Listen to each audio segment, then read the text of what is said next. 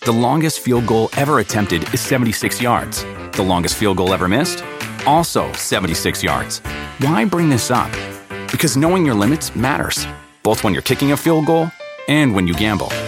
Betting more than you're comfortable with is like trying a 70 yard field goal. It probably won't go well.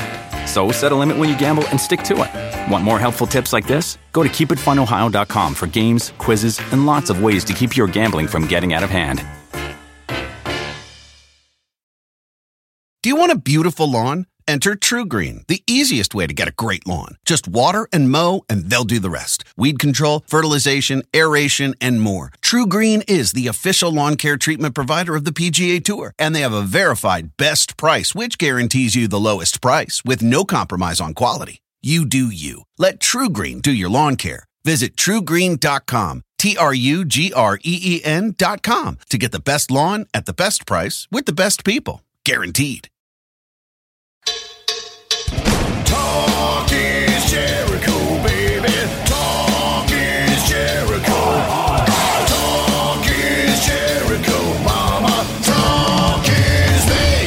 Welcome to Talk is Jericho. It's the pod of thunder and rock and roll, and one of my oldest friends in the wrestling business, Dr. Luther, returns with some crazy stories about the time he spent working in South Africa.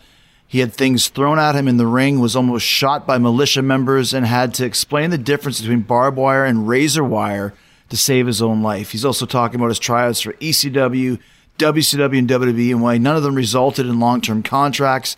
And then what happened when he finally did get offered a contract from AEW earlier this year, which of course leads to uh, tonight's big main event of Jericho and Hager versus the Chaos Project, Luther and Serpentico, Wednesday night on AEW Dynamite for the Jericho 30 celebration. Make sure you check it out and check out the uh, Luther video that was posted on Dark and posted on my Instagram, kind of explaining more about this guy and what he's done throughout the years and how big this match is for both of us. So Luther's coming up, part two, and so is a new episode of the Winnipeggers tomorrow night at 9 p.m. Eastern on my Facebook page and YouTube channel. Dave Spivak and Rybo are doing uh, Maiden Winnipeg with me uh, as an Iron Maiden. We're telling the story in all its drunken glory about the time we went to see Iron Maiden at the Los Angeles Forum in 2008 with Gabe and Eli Roth. Included a stop in Las Vegas, a run in with Courtney Love, and a backstage hang with members of Anthrax, Slayer, and Metallica. So check out the new episode of the Winnipeggers tomorrow at 9 p.m. Eastern on my Facebook page and YouTube channel. All right, let's get to Dr. Luther Part 2 right here, right now on Talk is Jericho.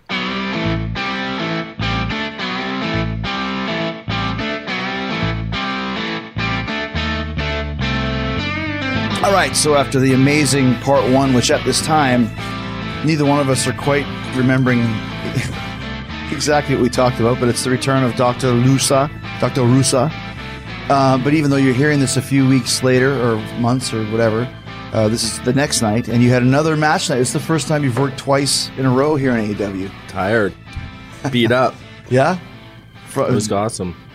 How was it like? Because you had this is your third match, so you had, but you had two successively Mm-hmm. here in AEW. And one was like a, uh, I guess, hardcore match. Mm-hmm.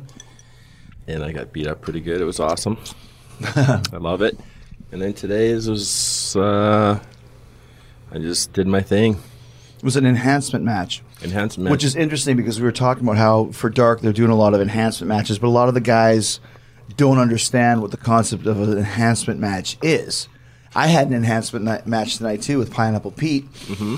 and I was explaining to some of the guys because a lot of guys got hurt and they're giving too much to the guys. Mm-hmm. And this is not being a jerk; it's just that's how wrestling works. There's there's there's levels, hierarchy, and when you're a contracted performer against a non-contracted performer, you basically you need to put yourself on what you can do over. Mm-hmm. Because at that point, that's when you're selling yourself, your wares to the people.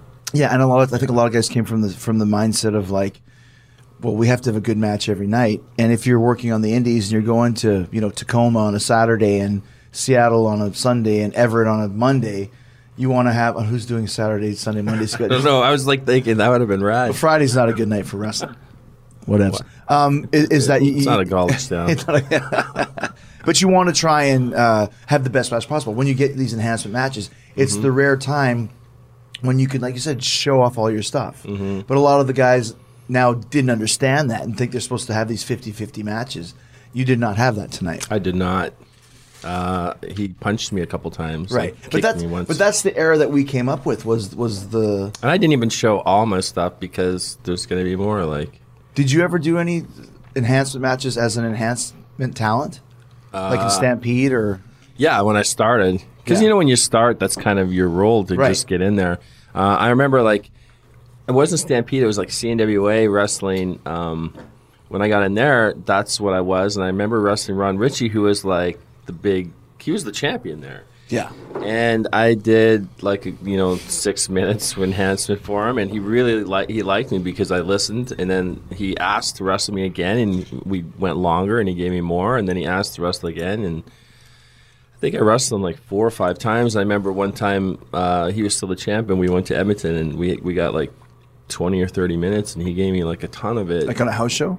Yeah, yeah. Mm. But he gave me like most, probably seventy, because he liked to sell. He was a good. That was his whole thing, right? Mm-hmm. Yeah, I remember. I remember the Ron Ritchie sell. He'd be like, "Oh, begging with actually hands." where I learned to do babyface selling because it was great. he was a great babyface seller. Yeah. Yeah. but he gave me a tons of like, and I was just kind of earning my stripes with him. You know what I mean? Because I listened, didn't hurt, didn't hurt him. That's the big thing. and you could work. Yeah. Rule number one: don't hurt the signed talent. Right. We I had mean- three guys go down tonight from that Yeah. happening. Yeah, You know, I remember Ron Ritchie when we first started. He was like super nice, but like he, at, at this point, he was just kind of a weekend warrior. But he was one of those guys. that was like, um, what's the uh, the chick from Silent Live? It's always sad. Oh, Debbie Downer, Oh, he, oh. Ronnie Downer. I drove back from Edmonton one time and he drank like a case of beer on the three hour ride and was like that the whole time. But he told us like, you know, you guys, you look so great, you work so hard, but the but the business is done. If you would have come out ten years early, you guys would make huge money, maybe huge stars. But now. You basically You're don't have a chance. And this was like 1990, and I'm just like, wah, wah, wah, my other favorite Ron Ritchie thing is his opponent one time was in the ring w- read, waiting for him and his song played all the way through. I was there. And then it played again. What did it play like five times or four times? And they're like, "Where's Ron?" Everyone's running. He was in the bathroom taking a taking a dump.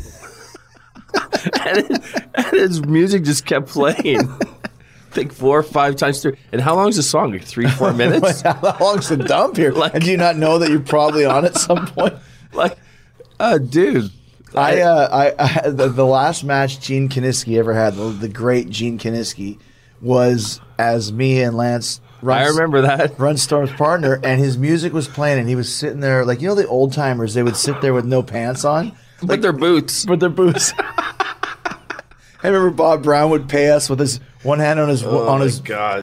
and the other hand So gross. And you rub it around and then try to like pay you with the same one hand with his wheelski and one hand with the money, and you wanted the money, but you didn't want the the Franks and That's like- beans juice.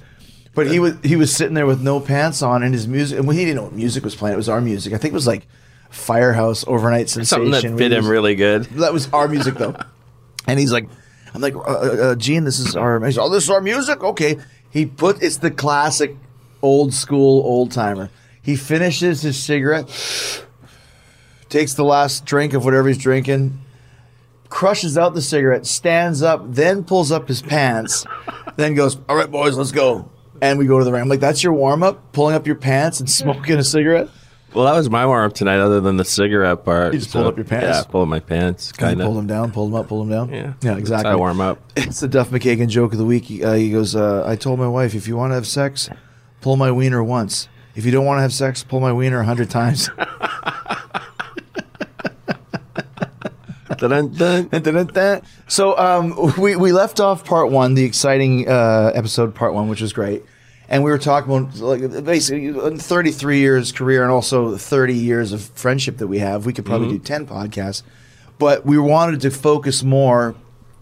Um, we talked about Japan last time and kind of more the Calgary and that sort of thing. Kind of always talked about kind of that, bring up that quite a Yeah, bit. but we wanted to talk about your South Africa because you really wanted to bring this up because South Africa is I've never been there, so Hmm. this is something that you know a lot about, and so let's kind of talk about the whole South Africa scene and, and tell us kind of what you did there.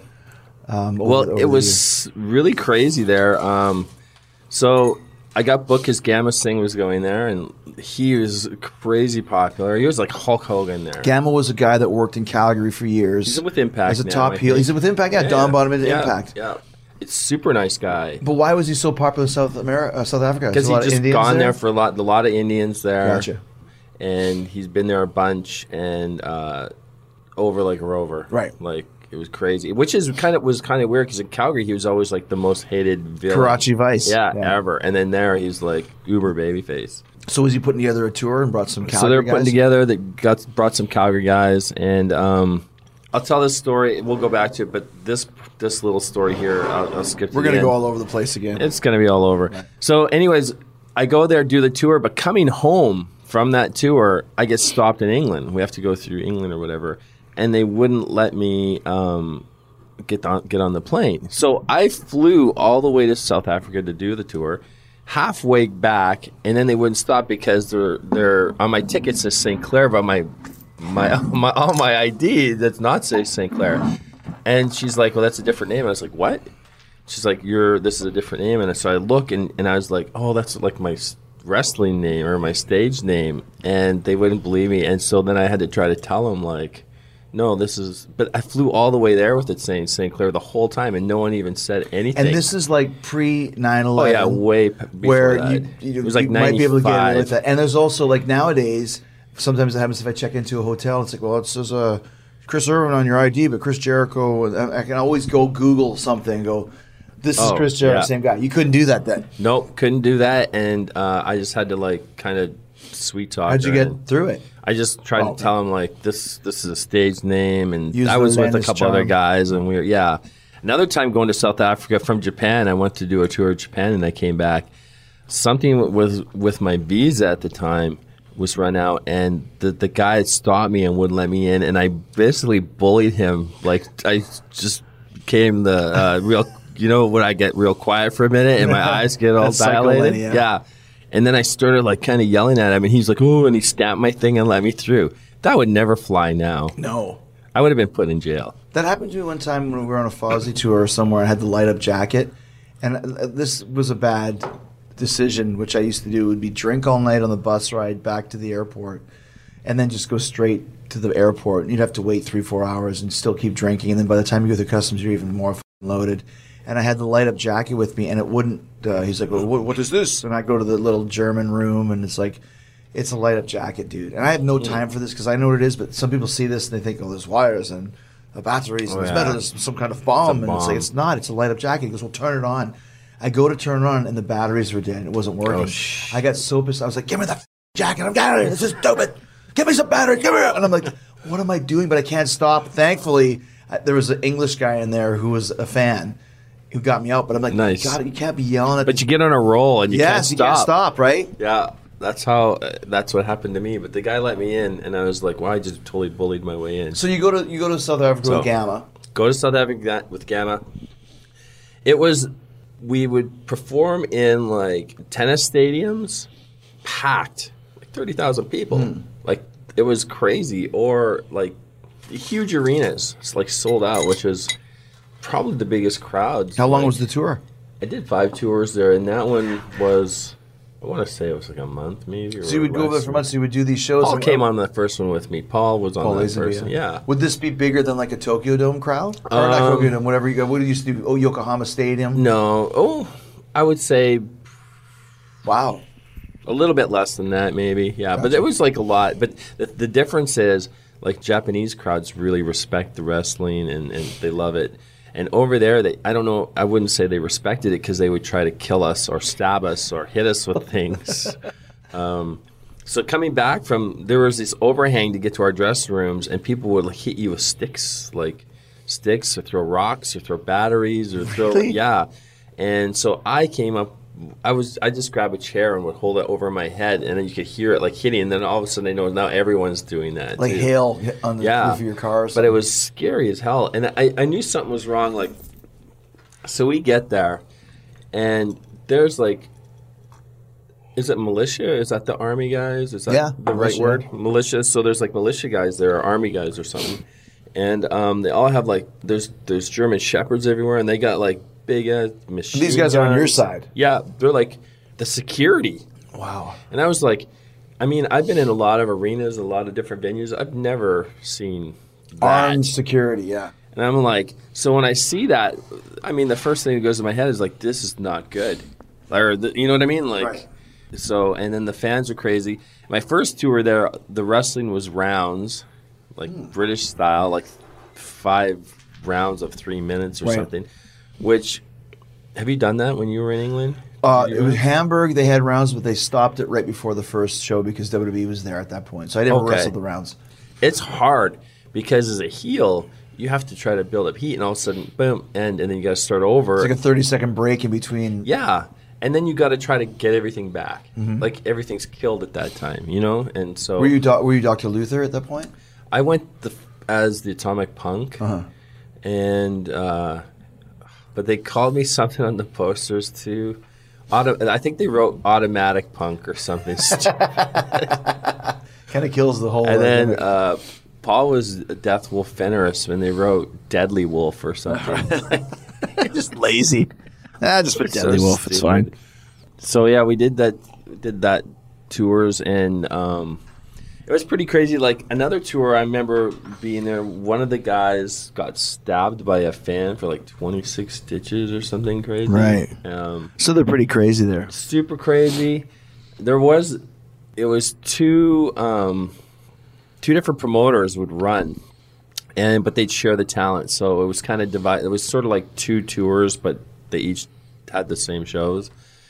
And uh, one of the guys was an East Indian guy that owned all these um, hotels and things like that. So that's where he made his money, and that's where we stayed. And the other guy was this guy from Yugoslavia that was there that was uh, like a pimp or, or something like A that. pimpster, a pimpster? Because we stayed at a brothel. That's where he put us up in Johannesburg. So Johannesburg was like the murder capital of South Africa. At one point, I, heard, I read when we were there, it averaged like 50 murders a day or something like that. Didn't you say that people were walking on the streets with like AIDS infested needles and would just stab people? Yeah, it was crazy. And then um, I know that we ha- all had bodyguards when we were there, and we were told like when we were in, in this Hillsborough place. Uh, Paul knows has a way better memory than me, but we were we were told not to go out on our own. Like if you go anywhere, you We've need, had that before though in certain areas. Like I remember like in like like India was like that and like Colombia was It's like scary, that. right? Yeah. Don't leave this compound that we're on. and then um, at nighttime, like all you can hear is like screaming and guns and sirens, and it was like a war almost. Were you guys getting good payoffs? Uh, I mean, it was okay. Yeah, I mean, I don't think it was Japan money, but Right. I can't remember how much I made. To tell you the truth, but it, I mean, it was good enough to go there. Mm-hmm. But you know, when you're you're still sort of struggling, you go anywhere that offers you a tour. Plus, it's, it's, there's adventure. yeah, you're going South Africa. new. I mean, shit. And so we go to this hotel, and as soon as you walk in, there's you got to go through like like a jail cell gates or whatever. They buzz you through, and then you go through another one. And then there's this big sand pit that says "disarm your firearm." So you got to shoot your bullet in there or something like that. Oh, like to get rid of the bullets? Yeah, and I'm like, okay, this is look, we never see stuff Right. like This- that. this isn't, so that older was side that was crazy. And then you get through another gate, like it's like getting into Fort Knox. And then um, we want to eat, and then they're like, "Oh, there's a family restaurant." So to get to this family restaurant, you got to walk through this little kind of like a casino thing with all these slot machines and stuff, and then it goes into another room, which is like a nightclub, like a full-on nightclub. And I didn't really pay attention because, like, I was just, you know, when you get super hungry, it's like that's all you can think about. Right. So I'm just like want to find it. So then I walk through this nightclub and I look in the back and I can see in in these big letters it says family restaurant. So I was like, this is weird thing to get a family restaurant. So I walk in there and I'm looking at the menu. So you t- you tell me before I get it, what would you think? What does family restaurant mean? That would be kind of like a Denny's, eggs, bacon, Yeah. uh, hamburgers, you know, uh, maybe spaghetti, that sort of stuff. Yeah, like on a Sunday, Saturday morning, you take the Like girls and yeah. you go. For, yeah. So we go in there, and I'm looking, and the waitress comes up, and, and then I see what I want, and so I go to what what I do all the time. I point at, it and I go to tell her. I look up, totally topless, and I'm like, "This says family restaurant outside in big letters," and I look. And I look back down, and I was look. I remember looking around the table, and everybody's just looking at. I was like, so I was just like, oh, I'll get the number seventeen. Um, it's the Puerno family it's the, restaurant. yeah. So and then when after we eat, I'm still like thinking this is really weird. And then we go back out to the to the nightclub, and then like all these, you know, everyone's on you, and I was like, oh, this is like a Filipino den or something. Right, right. And then I realized we're in a bro- he put us up in a brothel, or he owned it, or I don't even know. But I just stayed in my room, and then he we, they made us share like it was this little tiny room, and it was me, Paul, and PN News had to share a room, which It's like 800 pounds of man. gross. but we all shared this this yeah, it was it was crazy and it was loud all the time cuz stuff going on, but that was that place and then um I mean we went to other places. The longest field goal ever attempted is 76 yards. The longest field goal ever missed? Also 76 yards.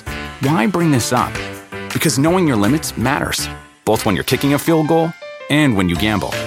Betting more than you're comfortable with is like trying a 70 yard field goal. It probably won't go well. So set a limit when you gamble and stick to it. Want more helpful tips like this? Go to keepitfunohio.com for games, quizzes, and lots of ways to keep your gambling from getting out of hand. Do you want a beautiful lawn? Enter TruGreen, the easiest way to get a great lawn. Just water and mow, and they'll do the rest. Weed control, fertilization, aeration, and more. TruGreen is the official lawn care treatment provider of the PGA Tour, and they have a verified best price, which guarantees you the lowest price with no compromise on quality. You do you. Let TruGreen do your lawn care. Visit trugreen.com, T R U G R E E N.com to get the best lawn at the best price with the best people. Guaranteed. And before we continue, I just want to give a tribute and uh, uh, uh, a shout out to the legendary Eddie Van Halen, who passed away just yesterday. Today, actually, as I'm recording this, just found out about it about an hour ago, and one of the greatest of all time. And um, I posted this on Instagram. When you're a step up from being the greatest guitar player of all time, your name is Eddie Van Halen. Thank you for the riffs, Eddie, the solos, the good times, the energy, the attitude, the amazing live shows, and that smile. Oh, that I'm bringing whiskey to the party tonight, and I don't need a glass because it already comes in a bottle type smile. God bless you, Edward Van Halen. Your work with Van Halen and your music has done more to make the world a happier place than you'll ever know. And one more thing after taking Neil Peart, Kobe Bryant, and now EVH from us, 2020, will you kindly just fuck off already? All right. Thanks for all your work, Eddie. And uh, thanks to Luther for returning here on Talk is Jericho. Let's get back to the action. How did you start to like become kind of one of the bookers there, or whatever it was that you were doing? You Oh, were doing. I, I never booked. well, I mean, there, you were one of the kind of in, the top guy. Yeah, eventually, because I did a, couple tours and then I stayed there for a while too, for like a year or so. But I remember For this- reasons we shan't discuss. But yeah, girl stuff. Right? well, my own. but um, And let me just for, uh, uh, uh, interject here is that we went to, uh, I had gotten you into WAR, doctor Mm-hmm. Luther, and you were doing great. And then you made the, the smart decision to move from Canada to South Africa, which doubled their flight costs and kind of halved your tours. yeah, cut them in half. But hey, we do strange things, don't we? I did it for love. Sometimes the nanny talks.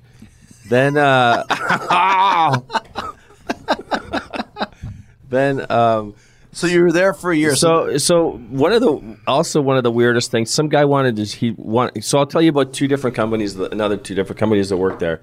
So this guy kept getting a hold of me. Hey, I want to start running. Come, want to start running shows, and I'm a promoter, and like he's telling me all this stuff, and I'm like, you know, when dudes are not promoters, you can tell them all away. But he's wanting to throw this big money at me, so I was like, sure, I want this, and so I gave him this huge, hefty price because I knew thought that would scare him away. But he totally said, okay. So he paid me all up front. I was like, well, this is crazy. Then he just wanted to take like pictures of me working out on the beach and training for it and all this. And I was like, this is weird. But he's like, oh, it's for magazines. And I was like, all right, whatever. So I do it. And then comes time for the show. And it's, um, there's one guy down in South Africa named Tornado. He was the only guy that could wrestle. Tornado, right? Yeah. The rest, every other dude there was terrible. Like, terrible. like hardly trained. Oh my god! Shit, yeah. So put it this way: we're on the bus going to a show one time, and this guy's talking. He's like, "Yeah, how long you been working?" And I think at the time I'd been working like 13, 14 years or something like that. And I was like, "Oh, you know, thirteen years." And so the guy's like, oh, seven years or whatever." And he's like, "Oh, I've been working like twenty four years." And I look at him, and I'm like, "Wow, dude, you look young. Like twenty four years." It's like, and so I was like, "How old are you?" And he's like, "Oh, 26. And I was like. I was like, "You've been working 24 years?" Dude, he was in the baby wrestling league. Well, Duh. he goes, "Yeah, my uh, dad took me to wrestling when I was 20." I was like, "You know, it doesn't work that way." He's like, "Yeah, I, that's what I was like." So I played in the NHL. right, right, right. I was an Iron Maiden. Yeah, I, I was I sang, played guitar and bass. It's one of those things like I remember like, like Bob Puppets or something. God bless him. Uh, where it'd be like, I've been working for ten years, and imagine he had sixteen. yeah, exactly. One or two a year. It's, and so he was, but he was like totally straight faced, totally believed all. And so I was like, so I finally was like, and he, and they kept talking to these guys. And I was sitting there and I couldn't take it because I was like, oh my God. So I was like, when did you physically start training? He's like, oh, like a year ago. I was like, so you've been working a year. yeah, that's how it works. You know, I was Right. like, not, not more than that. Right, right, right. Um, so, but that's their logic. Like every guy there, that was their logic, except for Tornado, who was actual seemed like he had he was smart and he was pretty good actually. So he's like this this promoter guy books me and, and Tornado for this. It was at a fair, and the fair was pretty big, and I was like, oh, that's cool. So we get there, and there's a ring, which I don't know how he got a ring, but he had a the ring, and then I had my own dressing room, and um, I did not have a rider. I should have thought of that Yeah, see? back then. Rider, yeah, you're smart, vodka on the man. rider, yeah. You're smart. So I get in there, and um, so I was like, "Well, where's the other boys?" And they're like, "Oh, tornadoes in his dress." I was like, "No, like the rest of the boys." He's like, "Oh no, just you two. I was like, "You booked a whole show with just two guys?" They're like, "Us, dude." And he's like, "Oh yeah, what was I supposed to do?" I was like, and I was like, "I thought you said you were a promoter. Like, this isn't a show. Right. This is like one exhibition or whatever." So then he comes back a little bit later. He's like, "Oh, I got a couple more matches," and I was like, "Where did you get?" He's like, "Oh, yeah, some guys that were out." So I was like, "So you're just pulling people out of the audience to wrestle?" Right. So that was the show. He's just getting people to wrestle, and then it's nighttime. Like because we start later, we had to do something else, which I'll I'll, I'll jump to after this part. Little promo we did for this show at the fair that almost got me killed. But so it was nighttime and it's time for our match. So I go out and it's pitch black, and you you know when you so at nighttime when you can sort of th- see things like but you can't see things. yeah, yeah. So I can see the ring and I can see there's a lot of people there, and I was like, so I, but I was looking around. I was like, so you turning the lights on when we start? And he's like, the what? And I was like, where are the lights? And he's like, oh, I didn't get lights. So I was like, are you expecting us to wrestle in the pitch black in front of these people? He's like, well, I didn't think of that. It's like, They could have done like we did in Mexico one time when the same happened. They just turned on some car headlights. that's what this guy did. so he pulled cars around, but the problem is The lights are too low. straight in your eyes and you can't see the ropes or anything. so I had him turn uh, the one side, or actually like two sides or whatever, of no car. So the lights are just coming one way. And I tried just to work off the one side of the ring the whole time so that I could kind of see. But I was like, oh, it was terrible. So he set up this thing though earlier in the day in the fair. They had um, a radio station, and, and over there, there I think there's only like one or two stations. It was you know back then, and uh, so they had this uh, like camper van thing. That's where the radio was in there, the DJ or whatever. So me and Tornado were supposed to go do interviews. So I told Tornado to go first and talk, and then I was gonna like barge in there Um, because I was the big heel, and then demand that this is my time. You know the whole Yeah, the whole shtick. But they totally believe in like believe everything's real there. Tornado is a cop in real his real day job or whatever.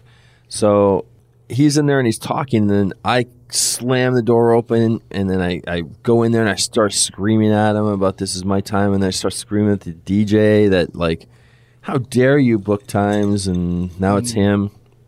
So I had some buddies listening to this as we're as it was all happening, and he they said it went dead air, and it's never gone dead air, like They it just believe you were stopped. So this DJ guy freaked out, and then because I start pushing tornado and I'm yelling because we're doing the whole shtick, and he so he hits like abort on the on the the feed, and and then runs out, and I'm like, holy shit, this is crazy. So then I turn to leave, and as I walk out, I hear, "Get down, get down on the ground." I look up, and there's like ten dudes with machine guns pointed at me. And I'm like, well, yeah, like like army guys or the militia guys yeah, yeah. and because they thought I was hijacking the radio station, so they called like these these dudes in, and so like I go down on my knees and I'm like, I'm scared shitless because the all I can think of is one of these idiots is going to shoot me by accident. And I'm like down, my hands are up, and I've never been in trouble before or whatever. And it, so, and then I'm down the ground. They're like, "Get down, get down." I'm like down. And I'm like, "I didn't do anything. I didn't do anything." And then uh, the DJ guy's like, "Yeah, that's him." I can hear him yell, "That's him." And then Tornado comes out and he's like, trying to tell him like, "No, I'm a cop, and this is A show. a show." And so they take the sergeant. The sergeant guy goes to talk with Tornado and the promoter, but then keeps everybody guns pointed at me, like I'm not allowed to move. And then they go talking, and then they come out, and then he just waves everyone off, and they go, and I'm like, that was one of the Dude, scariest moments ever. Yeah. But they just the believed it. goes off? That's what I said. Like one of these idiots just hair, you know, pulls a hair trigger or whatever. Mm-hmm. And yeah, and so I should have known to walk away from that because I was earlier in the day, and then at nighttime we had no lights and nothing. Yeah. So I was like, that was that was like super crazy. Um, But so when you were living there for the year, did they start having matches? Because you mentioned that. Yeah, we you do did- you did tours. like They- something like you you were a pioneer in South Africa. so I had the first barbed wire match in South Africa. Me and Tornado. Mm-hmm. Um, I think we had like eighteen thousand people. This big arena. How Um, are you drawing eighteen thousand people? Though? Are you on TV or? Um, they didn't have TV, but they promoted. I think Gotcha. probably on TV. And there's the thing is, this is the '90s. Still, they had like one channel there. Good point. Two channels. It Even though it wasn't was only it like now. twenty years ago, twenty five years ago, it might as well have been hundred compared to what we deal Dude, with now. there was nothing to do. It's like when we used to wrestle and go to towns, we'd still drop pretty good. It's like because there's nothing to do. Where's the wrestling at? Yeah, where's the wrestling? Are you are you the big show? and then When did you get asked if you were the big show? Remember, I did some reservation. I've been asked two times, a couple times, uh, if I was the where's the big show. Another one asked, kept asking me if I was uh, the Rock. um, I, and I, well, I kind of look like the Rock. Oh I yeah, you got the dashing good looks. Oh, yeah. yeah, yeah. Well, I'm a little better, but you know, I'm not gonna. That's splitting hairs. That's nitpicking, isn't it? That's nitpicking. but um, so it, it was crazy. So we're having that one was a really crazy show too because I don't usually walk out to like look at the ring. Like even in our shows now, like sometimes I'll go out and walk around the ring but just to see what is. Just see what's up. But I, I I've only gone in there to you know practice sort of one time. I practiced one move with the QT one time to see how my my arm Mm. Right, was right. doing because I won't do a move if I'm not good at it.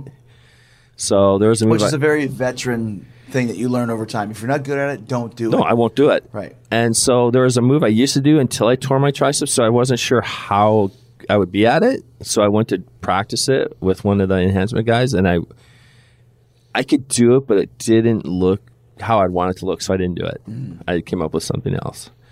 Never do stuff you're not used to. Right. You know. And never do something for, for the first time on live TV. No, I won't do a move for me, and I won't even do a move for you, even if it's a move you do. If I'm not going to be good at it, I'm gonna I'm gonna tell you because I'm gonna make it look like crap, and it's gonna look bad for you and me. Right. And to me, I never get mad at a guy, even your status. If you you shouldn't be mad at me, and I don't get mad because being honest. Yeah. You know, it's exactly. like there's certain things totally being do. There's honest. nothing wrong with that. and there's stuff you like. We talked like you're not going to be able to do everything out I there. can't do a leg drop. I have the worst leg drop in the world. So you don't do it. Never. Yeah. Haven't done one ever. See? There you go. So you s- if I ever work, I'm just going leg drop me. leg drop me. tackle drop down leg drop. No. Leg drop it. So you you never go- you never went to the ring. So, but for some reason, I'm in the dressing room and I'm like, you should walk down the ring. Um, and I don't know, you ever get sometimes that sixth sense, I guess? Yeah. So I walk down there and it's not barbed wire on the ropes, it's razor wire. Have you ever seen razor wire? Oh, yeah. They look like, and I was, so I'm looking, I It's was like, razors. it's razors on barbed wire. Wire, legit On razors, Yeah. yeah. Oh my God. And so I was like, nope. and they're like, "What do you mean?" And this is barbed wire. I was like, "This is not barbed wire. It's this is razor wire." And he's like, "No." He wants to argue with me about it, and I was like, "So I draw my picture because there's no, you know, you don't phone to bring up stuff." little, like two by eleven. So I was like, "Do you guys have this in your country?" And they're like, "Oh yeah." I was like, "That's barbed wire. This is razor wire." I was like, bar- "I was like, the barbed wire will hurt you, hurts. right. Razor wire kills." Yeah. I was like, "That's a huge difference." And you drew a picture on a napkin with like two inches by. Yeah. it's exactly what I did. So, but, but because you had had barbed wire matches, or Sabu called them, bob wire matches. Yeah, but I've had many barbed wire Yeah. matches. Now these are legit barbed wire in FMW, right? yeah, like Right. sticking you Because when we had one with me and Beef Wellington in Calgary, which was, hey, by the way, the first barbed wire match in Canada, That's Mr. true. South Africa. well, uh, wire match. wire match. well, hold on. We cut the barbs off one did. side, and of course, I ended up in the wrong side where there was barbs, and got it. and that's hard to get out of that shit, too. Yeah, you get stuck in it. and, and- and- yeah, and you can't move to pull it out. I've been stuck many times hanging. One time I in Japan, I got hit. I threw got thrown into it, and I hit it, and I was literally wrapped up, hanging with just my feet on the ring apron, and I was hanging over, Oh my gosh! like over the kind of over the floor, and I in I couldn't get up. Like if you move, it hurts. If you stay, it hurts. and but I couldn't even get the momentum to Yeah. try to get up. So I had to get the young young girls or young I don't remember who did it was trying to push me from the floor. And I think Goto maybe grabbed me to pull me back because I was just they could have like left me hanging there the whole time because I couldn't move. Like I was Talk just about leave there. me hanging. It's true. I was like just sitting there, and then also like before we said like the long hair would get caught in Mm. it all the time. Triple H hit me with a barbed wire bat once on top of the Hell in a Cell. That legit. I don't, that, obviously, they gimmicked it a little bit, but it got stuck in my hair and ripped my hair up. Yeah. it's the worst. It just wraps in there. yeah. Um, so you get that's why I started braiding my hair because at first I didn't braid my hair. I Mm. just put it like in a ponytail, Mm-hmm. and then but it would still be like all over the place. The longest field goal ever attempted is 76 yards. The longest field goal ever missed? Also 76 yards. Why bring this up? Because knowing your limits matters, both when you're kicking a field goal and when you gamble. Betting more than you're comfortable with is like trying a 70 yard field goal. It probably won't go well. So set a limit when you gamble and stick to it. Want more helpful tips like this? Go to keepitfunohio.com for games, quizzes, and lots of ways to keep your gambling from getting out of hand.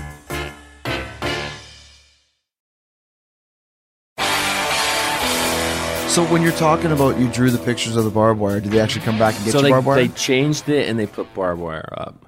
Um, so we're in this we're in this show. i I got awesome heat when I was there. Like I was really hated. Um, which weird. I don't know how people could hate me. I just got such a So sparkling lovable. personality. and uh, so bubbly. yeah. my mom says I'm awesome. so, uh, so I'm getting tons of heat over there, and I'm probably, you know, it's the '80s, so I'm probably not too PC about everything. But everybody's hating me, and they start crushing up cans and like serrating the edges. Oh my gosh. And then all of a sudden, and there's a, I did this in, in Vancouver like four years ago where I got heat and they were just littering the ring with stuff. And I did it with Natch on a show where they're just littering, Yeah. like, uh, for some reason people want to throw stuff at me. I don't know why, but it should be money. That'd be okay. Hmm. But so they started throwing these cans and I started getting hit and the ref got hit a couple times and got cut bad. And they're just lit and like I can't go anywhere. So these guys are throwing tables in the ring and I'm like we're hiding underneath tables until all the everyone's done throwing stuff so I could leave. It was yeah, that was really crazy. Um, and that was at the beginning of the night when I just went in to cut a promo before they even put everything up. So got really good heat. It was a great match. Um, big pop when he won. Um, we He actually threw you in the barbed wire.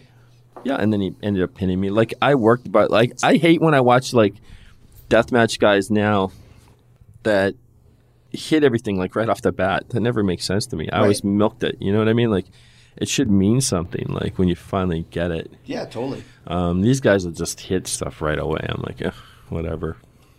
So, But- obviously, once again, we could talk about this for hours and hours and hours. But you mentioned being such a pioneer with the death matches and, and so. Well, I don't know if I was a pioneer, but like I was there Well, kind the of when first they one. starting That's when a they were pioneer. starting. So, So my point is this: so so with all the stuff that you had done, mentioned being a top star in Japan at a, at a very young age, South Africa, same I sent thing. you the picture today too. You did of, of uh, choking uh, out Wada, Yeah, yeah. and you're literally choking him out. If you guys listen Yeah. to part one, but let's talk about we mentioned uh, on the last episode about how you signed with AEW, and we talked earlier about having two matches in a row, and but this has been a long time coming of signing. Like we were all like kissing babies and slapping hands, and slapping babies and kissing hands when you signed your contract because it was like it was like a real like Oh. Rudy like Yeah. dream come true. You know, like the guy. I was actually speechless. I remember when they a- offered me the contract. I thought they were ribbing me. I Tell, actually, tell that story quick. That's great. so Daniels and Cody took me in a room and Chris Daniels said Cody wants to talk to you. Yeah. And this is after you'd been there for Oh. two, three months. And we forgot to I thought I was getting fired. Well, because you had signed two five show deals or whatever it was. So Like- they were signing you f- for five and then they give you another five. And Yeah. But there's nothing guaranteed. and then sometimes I would just do promos, Right. you know, and So get Daniels comes to get you. so well the thing is, I thought it was over something else. Like You thought you were getting fired. I thought I was going to get let go or whatever. So because I mean I've had that It's happened every time. I've had that, hey, can you come see us or whatever? And I'm like, so I go in there and uh, I'm like, oh my God, this is not going to be good. And I'm like, I get like a little anxiety once in a while. So, and then my brain starts going crazy and I'm like, oh, this is not good. So I go in there and um, yeah, they, they offered me a full contract or whatever. And Three year um, deal or two year deal or yeah. whatever. And then, um, but at first, and so they're off it, and I was just like sort of sitting there, didn't know what to do or what to say. And then, but they're looking at me and they're kind of smiling. And so I thought, they're ribbing me. and I, so I said straight up, I was like, are you ribbing me? And Cody, I don't know if, yeah, that's why I asked one time. I was like, I don't think, I don't know if Cody, like, we rib a lot. Like, Right, right, right. and so I was like, he's like, no, no. And I was like, maybe he doesn't rib because I don't know if He would much- never rib about something like that. yeah, That would be But that's something would have happened to us back in the day. Yeah, yeah, those yeah. guys would have done that. Yeah. So I mean, that's where my That's where you started. head yeah. goes right away. And so then I was like speechless, and But the reason why I probably didn't act like I would have in my head, where I'd be like, yeah, and like, but, but in real life, I was cool. like, yeah, I was trying to be all cool, but I was also like, oh my god, And that's when, like, when they were talking about, like, what do you think Luther wants, like, for his deal? I'm like, a bag of used hockey pucks and a fucking Eugene Levy T-shirt. Like, what do you got? You don't care. But the point is, you finally got this major contract, and it was so amazing. But the reason why it was so amazing, not because you deserve it, you deserve it, and you've had so many years, but you got burned so many times. Yep. You know, and that's what we talked about in episode one. The fact that you signed the contract on March 11th, when the world shut down March 12th at midnight, Yeah. was the first time like that Lenny, lucky Lenny, something was good. Russia's Rennie was lucky. yeah, So- it's true. So tell us about the, the, the burn notices. Because I remember the, maybe your first one, but you tell me what your first one was. so, which one were you thinking? You tell me, and I'll. Mexico? Okay, Me- the Mexico thing was the 'Cause that was about fell. 95. Yeah, the peso fell. But tell that whole story, though. Oh, we did on the last one. Well, that was three Right. years ago. Okay. No, we not in part one. Yeah, we talked about the Mexico deal with the peso fell, and that's when I went. Oh, he thought to- you were a mechanic. That's right. I mean, I was a mechanic. Mike Yeah. and the Mechanics. Yeah. yeah, they're gonna. My, But that was a band, wasn't it? Mike and the Mechanics. the Mechanics. leaving years. True. Yeah, that's right. So Paco was going to bring you in. Yes, we talked about that. and then uh, and that was I still would have went if I didn't get the other opportunity to go somewhere else that paid more. Which was Uh, that's when I went to South Africa. gotcha. So, so you come back from South Africa, and and And then FMW was pissed off that I went to South Africa. why you'd already been working for WAR at that point? Not the first trip. Oh, Yeah, the first trip I was still technically with them because that's when they were like, stop booking me, and that's when you're like, hey, you want to come here?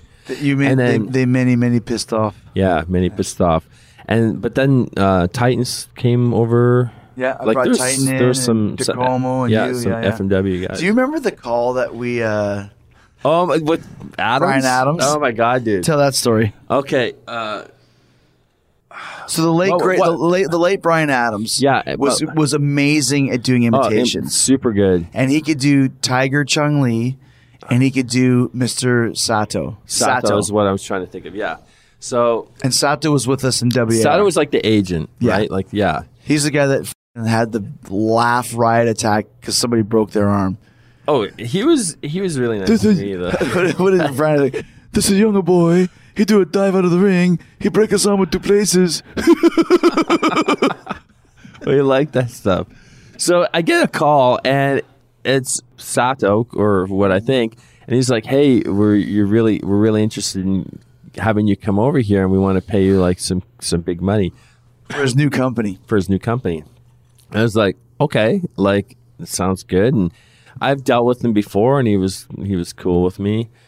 But then he's like, the, "We want you to stay as like be Dr. Luther, but a little bit different." And I was like, "Oh, like what's that?" And he's like, "We want you to wear a dress."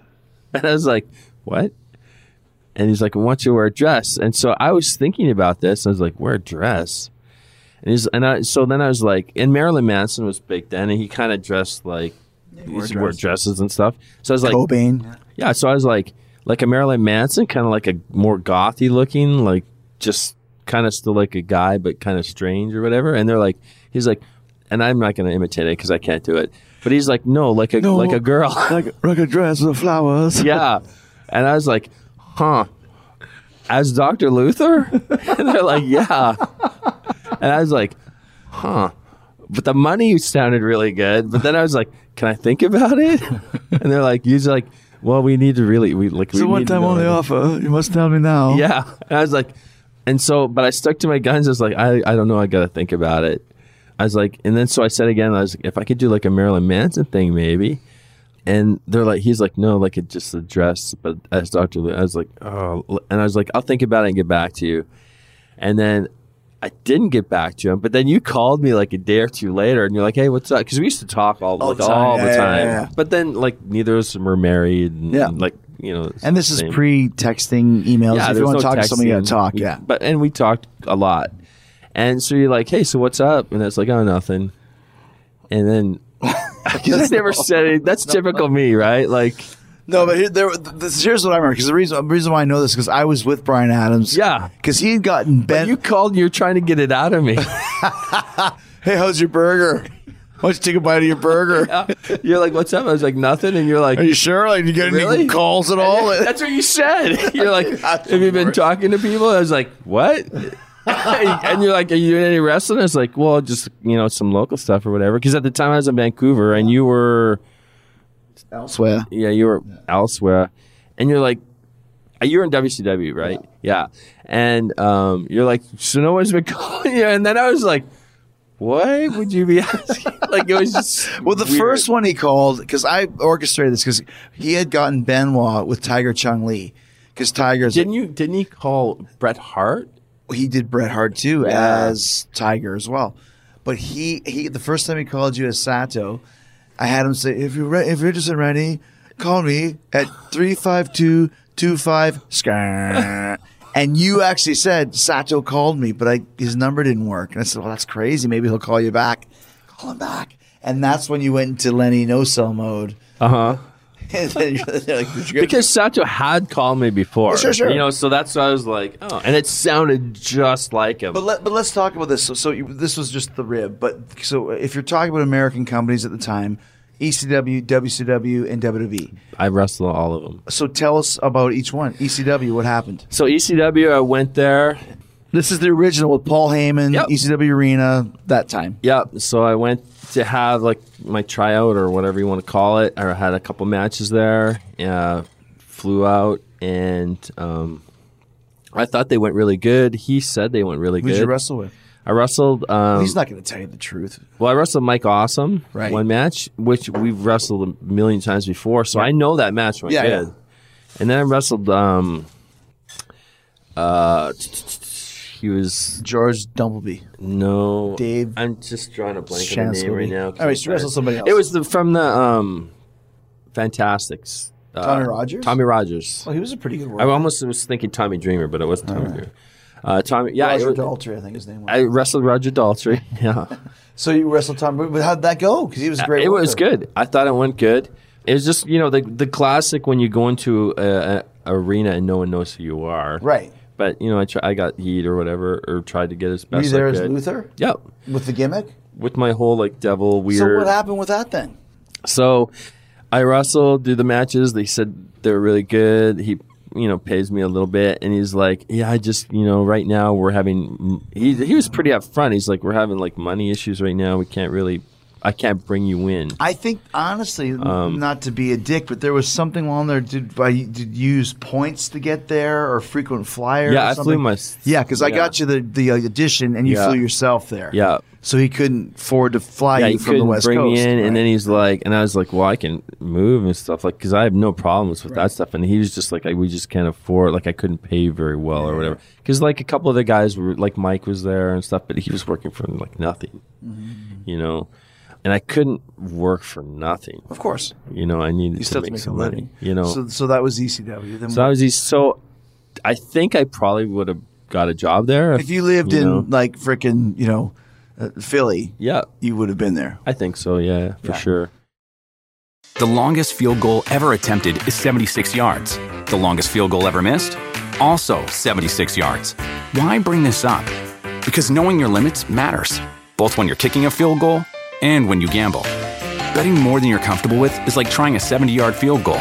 It probably won't go well. So set a limit when you gamble and stick to it. Want more helpful tips like this? Go to keepitfunohio.com for games, quizzes, and lots of ways to keep your gambling from getting out of hand.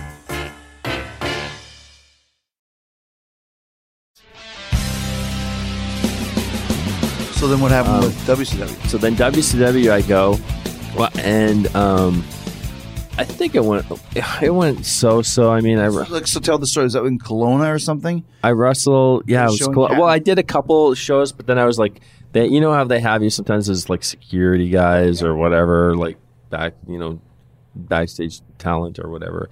So it was cool. I mean, you still you still can make a payday, but um, then I'm wrestling in Kelowna against Vampiro, and so I talked to him the day before, and he was not super cool. He's not cool. Um, he was pretty drugged out, in my opinion. Um, I'm not a drug counselor, but he, obviously, But maybe you should be. I should be, but I don't know. I, and I even was super nice. I was like, "Hey, we, you know, we've wrestled in the same because he wrestled in WR. Hey, we've worked for the same companies in Japan, and just wanted to say hi because we're working tomorrow or whatever."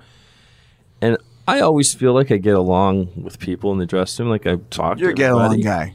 And he's just being a dick. and What's then, he saying? like he didn't like you, and so I, hates me. I noticed a couple people, people that had heat with you, then had heat with me right, off the bat, and I was like, whatever, dude. So we go over the match, and then um, Is this a tryout match? Is it a dark match? Is it on TV? it's on TV. It You was were the on- very last Worldwide. Okay, right on. Yeah. So we go out and we have all this stuff, but then he's like kind of no selling my shit. Mm-hmm. And I'm selling all his stuff. And then uh, time for me to do stuff. And he's like, no, we got to take it home. And I was like, I wish you would have choked him out like you I did was like, you're an idiot. But then that day before, he comes up to me actually before the matches and he's like, hey, I just want to apologize. Like, I didn't know who you were yesterday. And then people were telling me, and like, yeah, you were like big in Japan. And then, like, just, you know, sorry for how I acted. I was like, blah, blah, blah. I was like, well, you're, you're Yeah. a dick. I don't really care about So that's how that went. But then they said, oh, yeah, you, you did really good. And, um, we are looking to maybe offer you a contract or whatever. And I was like, holy shoot, that's really cool. And then it turns out they're like, This is this, this is Terry Taylor, right? mm, and then another guy that I couldn't tell you. Right. So tell, tell that Terry Taylor yeah. has the contract. And he kind of also he kind of knew me from before because when in WWF when I went, he had been there when I first got my offer to come and try out there at that time too. We forgot about WWE. That was here before. Yeah, so that went before. So I think he, that was a carryover or whatever too. And so then they're talking about the deal, which sounded really awesome. What was the deal Um, it was like three years, and for what? When I want to say like one thirty, and then like two ten, and then three. Like it was, insane. Yeah, it was crazy. It was awesome money. Um, but WCW is throwing Yeah, exactly. money around big time, and that was just like holy, sh- like that's game changer, right? Even to, to this day, standards, Mm-hmm. Sure. that's like Hell crazy yeah. good. And so I was like, awesome. So then they're talking about like, oh, your your work permit. I was like, oh, I don't. I was still living in Canada at the time, and I was like, oh, I don't have a work permit. I'm, I'm and they're like, what? And I was like, at the time, my girlfriend was from America, who, you know, and I was like, well, my girlfriend's American. And they're like, "Oh, you're not married. Like you should marry her." I was like, "Uh, like I don't want to do that just to get Right. there." And that even that takes time. Like they just don't give it to you, right? So then I was like, "Well, I don't have a thing," and so they start to pull this paper back that's on the ground. Papers at the table. Yeah. And he's pulling it back. Well, everything is pulled back, and then this other guy, like, he's he's the one that has a brief. I don't even know. I don't remember who he was. He must have been like the actual Lawyer dude. or something. Yeah. And then I was like, and then he said, "Well, we'll tell you something. We're not really supposed to. We're not telling people, but um, we're we're not signing people. We have to get permits for because we're actually going at a bit like we're selling Right. you know. So I knew they were selling to WWE before because he just basically told me that. So if I would have had my American visa at the time, then I would have got signed, but I didn't yet. I didn't get a work permit until like a couple of years later. So tell us uh, about the WWE one, because let me tell you a little story about that. When I first signed with WWE, which was August of '99, and I, I think back on it now, like what the f- who like I was like, hey, hey Vince, I got this other guy, and like I've been there for like two months. I remember I remember talking to him at the Target Center in Minneapolis, which was like a month after I signed. Said I got this other guy, and you should take a look at him. And I remember saying, "Was he a good person?" I'm like, "He's a great guy." He's like, "That's all we care about here is good people." I'm thinking back now, I was like, "Whatever." but I, you and I, made a highlight tape. you made well, I ma- I made one, and then you remade it. But I had like this is old school VHS, Yeah, and I remember it was to the Call of Ktulu Metallica, from yeah. Metallica, and it was a really cool video. And I remember I, I took it to an editing place. Like I'm not an editor at all, and we put this together. And think, listen, obviously we're best buds, but what the fuck was I thinking? I'm not even over. I'm a nobody, and all I'm caring about is trying to get my friend in. And they hated me at this point in time. You had no chance of getting in because I was so hated. But I was just thinking, well, you bring in guys that deserve to get a chance. So I made this video and I gave it to whoever, Bruce Pritchard, whatever, and then they flew you in for a tryout. Well, so what happened was though, I had sent a video in myself too. Mm-hmm. Like I made one, but I made mine more.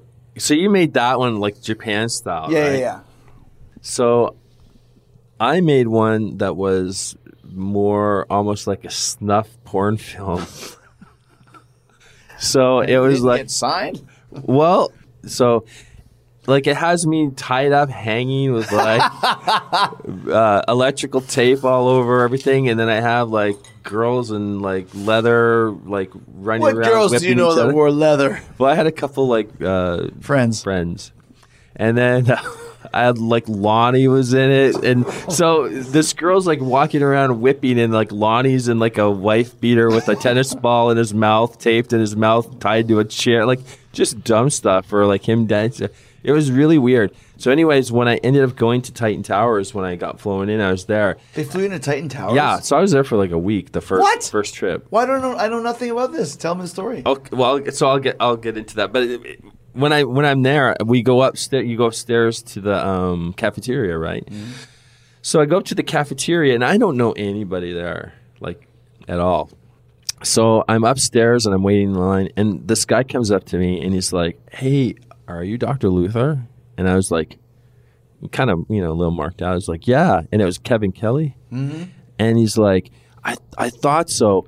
Um, I just wanted to say, like, we got your your promo tape in here a while ago, and I don't know this guy, so I know it's not a rip because no one knows who Right. I am or whatever. And he goes, "I gotta say, like, that was like the best promo tape we've ever got." And he goes, "I've had nightmares about that for like a couple months."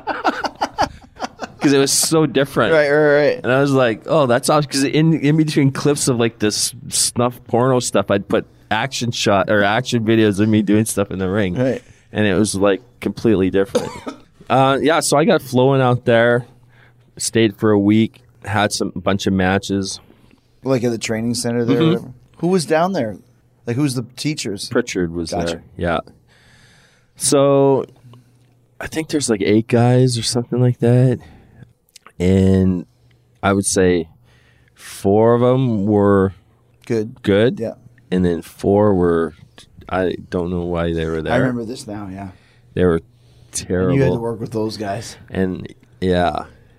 And so yeah, it was bad. Like ba- basically when they were in there like a couple of them we had to like do matches, and like I remember two matches.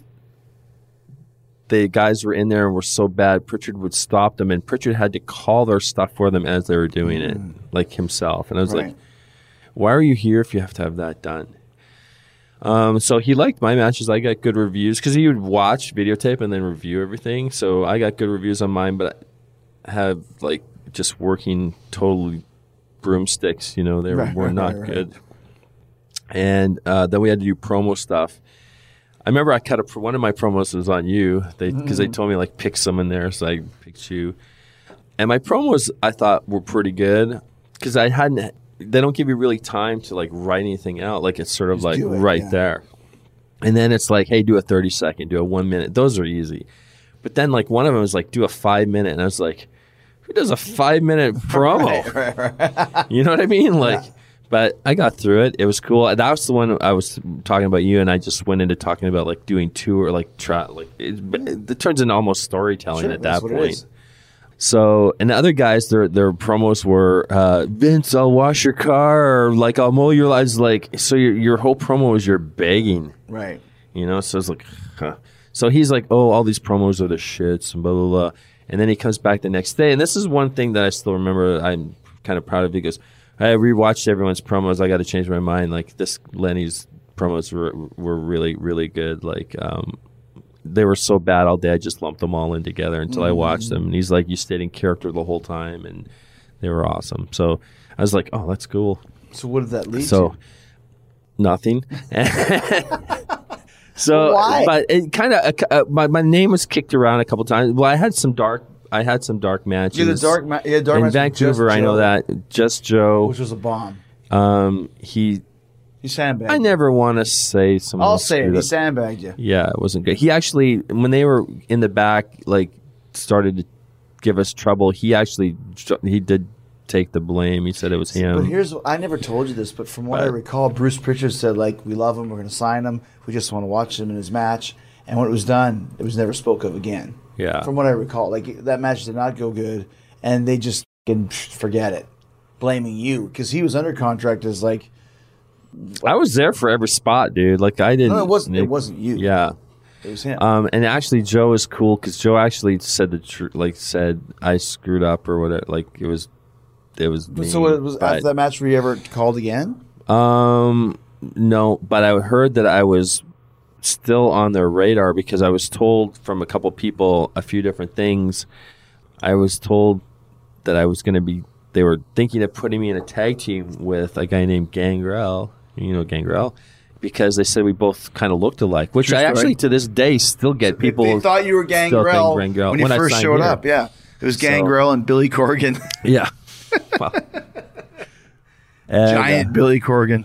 Um, so there was talk about me and him doing the brood thing, and then I lost that job out to two of our friends instead. Oh yeah, right. Um, Those two young upstarts. uh, but there was the guy from Minnesota. Or. And that, and then, and so then the second second thing that I was kind of kicked around about was Don's group.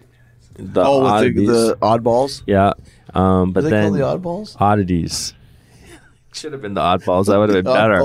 Better. Um, but then they put like more guys that were already in their group that weren't getting over into there, and so I kind of lost lost out on that. And then they were, I was told when I did the WRP thing that they were wanting to put me in some guy they were wanting to to work with from Minnesota, but wanted to try him out. And they and I was told that my name was really high up on their stuff, so I'm always was on their radar. And then this guy, I guess, shit the bed so bad after a couple times they just scrapped the whole thing, and then that was that was it. And then you're. So- we talked about this. You're going to do something with Impact with your. Impact, but then I tore my tricep. So you Uh, became kind of like the lonesome loser, like Pigpen Yeah. with the rain falling. But that's all gone now. yeah. And that's that's like the best story of redemption. Like I love that story. You know. It's the kind of almost like, I, I don't know Rocky story or what I don't even know what you'd say like. But here's the thing too: is that now that you're in AEW, everyone looks up to you because they realize right away this guy's. I don't like think that. Well, MJF won't leave you alone. He's like, Oh, he's awesome, Lenny though. said he's gonna do the Claudia. I'm like, Lenny's got a five minute squash. He's gonna beat the shit out of the guy. He's probably not gonna do any comedy. But if he's here for another month, he will do the claw for you. Whatever. I will. is. But my because I because I do like doing comedy, and you always tell me don't do comedy. well, not now. No. my point is, it's like you know, don't put a pile on your head and act like a witch at this point.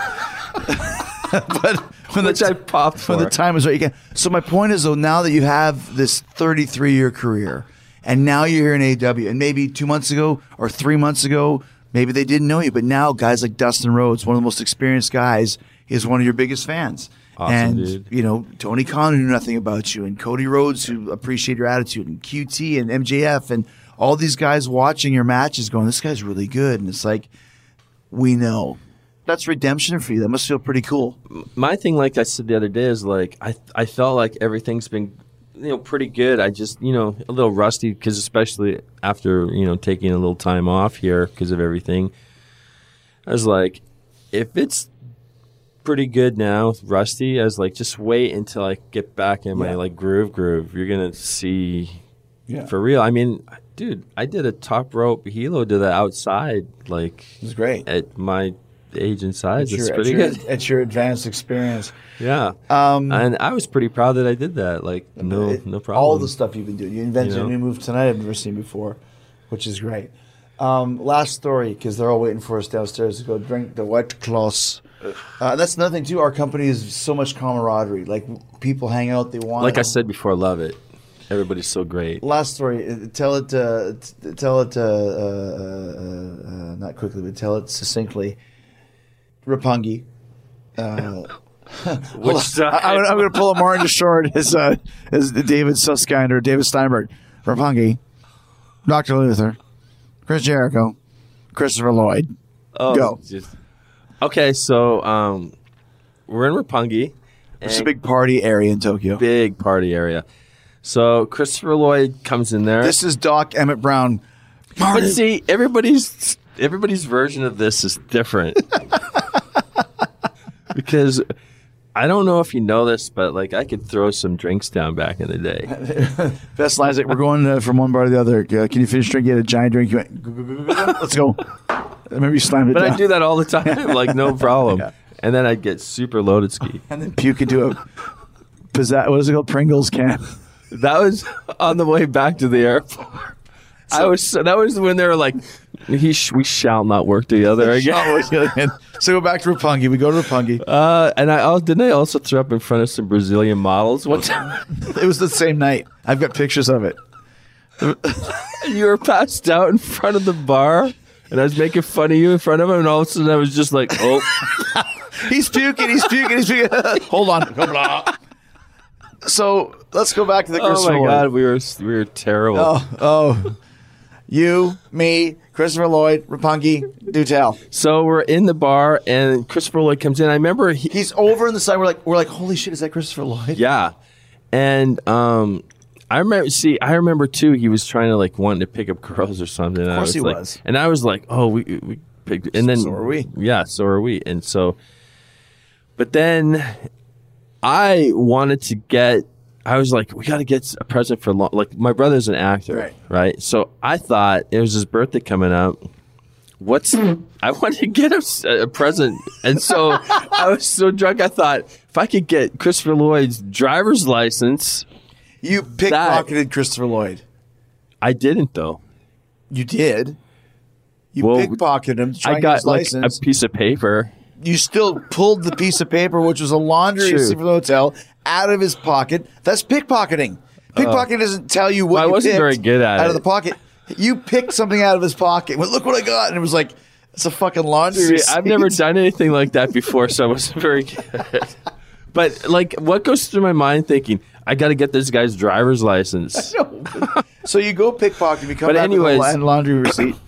I go back, and then we end up talking, and the dude like likes me, like totally like I don't know, talks a lot, and then we're talking, and then you then you came over, I came back. I came over because but like, you wanted him to do imitations. well, because I'm an idiot. I, I see Titans. Titan, Titan standing. Dude, Titan was burning his jacket behind him with a cigarette, and I was like, Titan was burning his jacket. Well, so what's worse, burning someone's jacket or pickpocketing them? I think burning his jacket. So, but I go over like, okay, well, if Lenny's talking to him, like, he's really gonna love me because Lenny's a, you know, He's a farm idiot.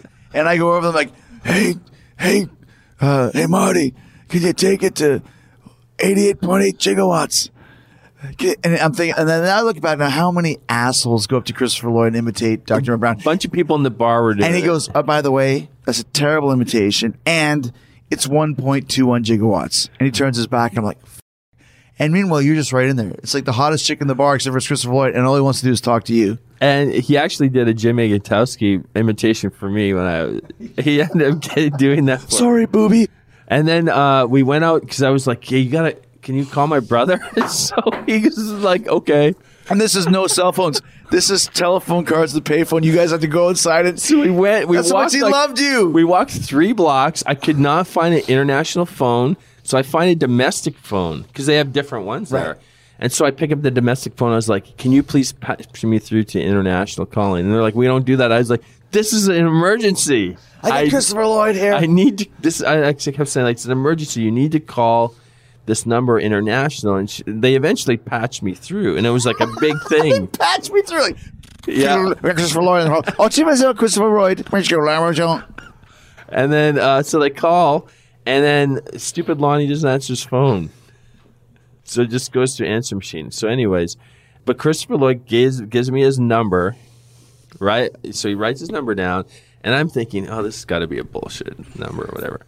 And we're leaving to come back. Okay, so hold on. You come back, and I'm like, "Where's Christopher Lloyd?" Because you just split from the bar, and I think that was the night with the Brazilian models, or maybe whatever. There was girls there, and, and I was like, "I don't care about the girls. Where's Lenny?" And you come back, and you're like, "Yeah, you know, we tried to call Lonnie, and probably had some dip. He's gone." and I'm like, and you're, and you're such an asshole too. You're like, "Oh, well, you know, you know that you got the upper hand." He gave me his number, and there's a piece of paper, and you literally, it's like a little kid. Hello, Chris Jericho. Hello, Dr. Luther. Like you, you instead of writing just like Chris, you wrote down Christopher Lloyd, and you wrote down a phone number. Next day, we go to the airport, Narita. After you, I'm amalgamating stories. You almost puked in a Pringles can, Oh whatever my it was. God. I was not good. so we dude. get to the airport, and you show me his number. I'm like, call him, dude. See if it's real. We did. We went to a call, but so we we called, but we're like, I don't know why we were You scared. called. You were we- scared. Yeah, I was scared shitless. So I did a really cheesy German accent, which I've never even been to Germany. I don't know even know how to do a German accent. Germany. So it's the accent. Ah, I can't even repeat it. I don't even know. So Hello, it's Christopher Lloyd there. something like that. And then, but the uh, whoever ever answered it was his uh, maid or something, and she's like, "Oh no, he's he's in Japan filming." So I was like, "This is his actual home number." He gave me his home phone number.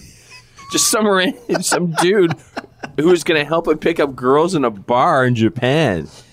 This is like, uh, and this we, we got to end this off. This is like when you met Rob Halford on the street, who also gave you his number for a different reason. Because I remember, we were si- I remember us sitting at the phone, and you're like, "Oh my god, what happened? He's he's not home. His maid says he's in Japan." We're like, "Yes, he gave me his number." Yeah, and, And I, course- so I gave that to Lonnie for his birthday, and he never called him. And, And the rest that- is history. And on that note, we shan't work together again, except for here in AEW. and then we'll do another one of these. There's 20 more.